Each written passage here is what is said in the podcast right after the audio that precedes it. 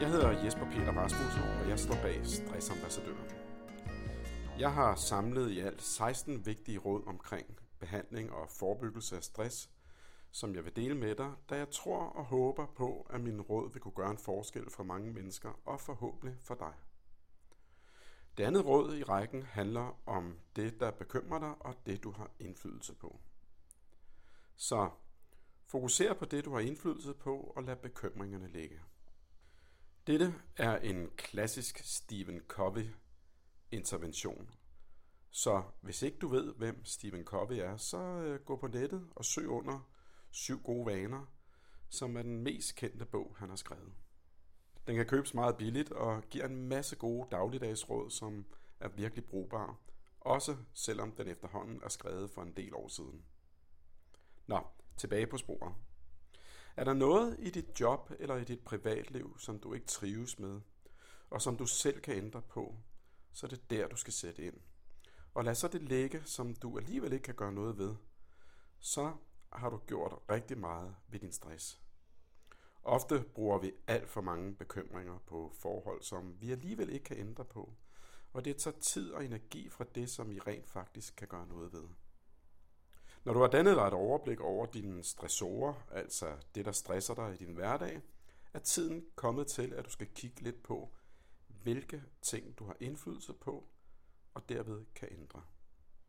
Så hvis ikke du allerede har gjort det, så lav en liste over 5-6 punkter, der stresser dig i dit privatliv, og gør det samme med dit arbejdsliv. Og gennemgå så listen i forhold til, hvad du kan ændre og have indflydelse på, og hvad du ikke kan gøre noget ved, og som det derfor vil være meget bedre ikke at bruge mere energi på. Og det gør du med denne øvelse. Så find en situation i dit job, eller din afdeling, eller dit team, som frustrerer dig. Noget, som du synes kunne fungere bedre, og en situation, hvor du har et vist ansvar. Dernæst så identificerer du dine bekymringer. Som det næste, så finder du frem til de områder, hvor du har indflydelse. Altså, hvordan vil du handle i den uge inden for din indflydelsesfære? Pointen her er at prioritere og lægge din energi de steder, hvor du kan gøre noget ved det og ændre det, og lad resten ligge, så du ikke bruger unødvendig stressenergi på at bekymre dig om ting, du ikke kan gøre noget ved. Og så samtidig med, at du forestiller dig, hvordan det vil være at leve uden den bekymring.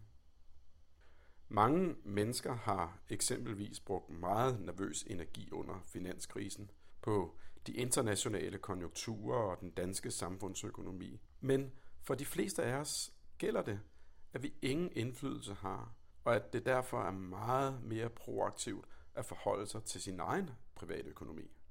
Eller tænk på præsidentskiftet i USA. Det kan de fleste af os i Danmark heller ikke gøre noget ved, men rigtig mange bruger rigtig meget energi på det alligevel. Men eksempler, som de fleste mennesker kan genkende i deres hverdag, kan være at bruge for meget energi på at tænke over, hvad eksempelvis din nye chef synes om dig og din arbejdsindsats. Det er din frustration, og du har selv indflydelse på, hvor meget energi du lægger i at tænke på det.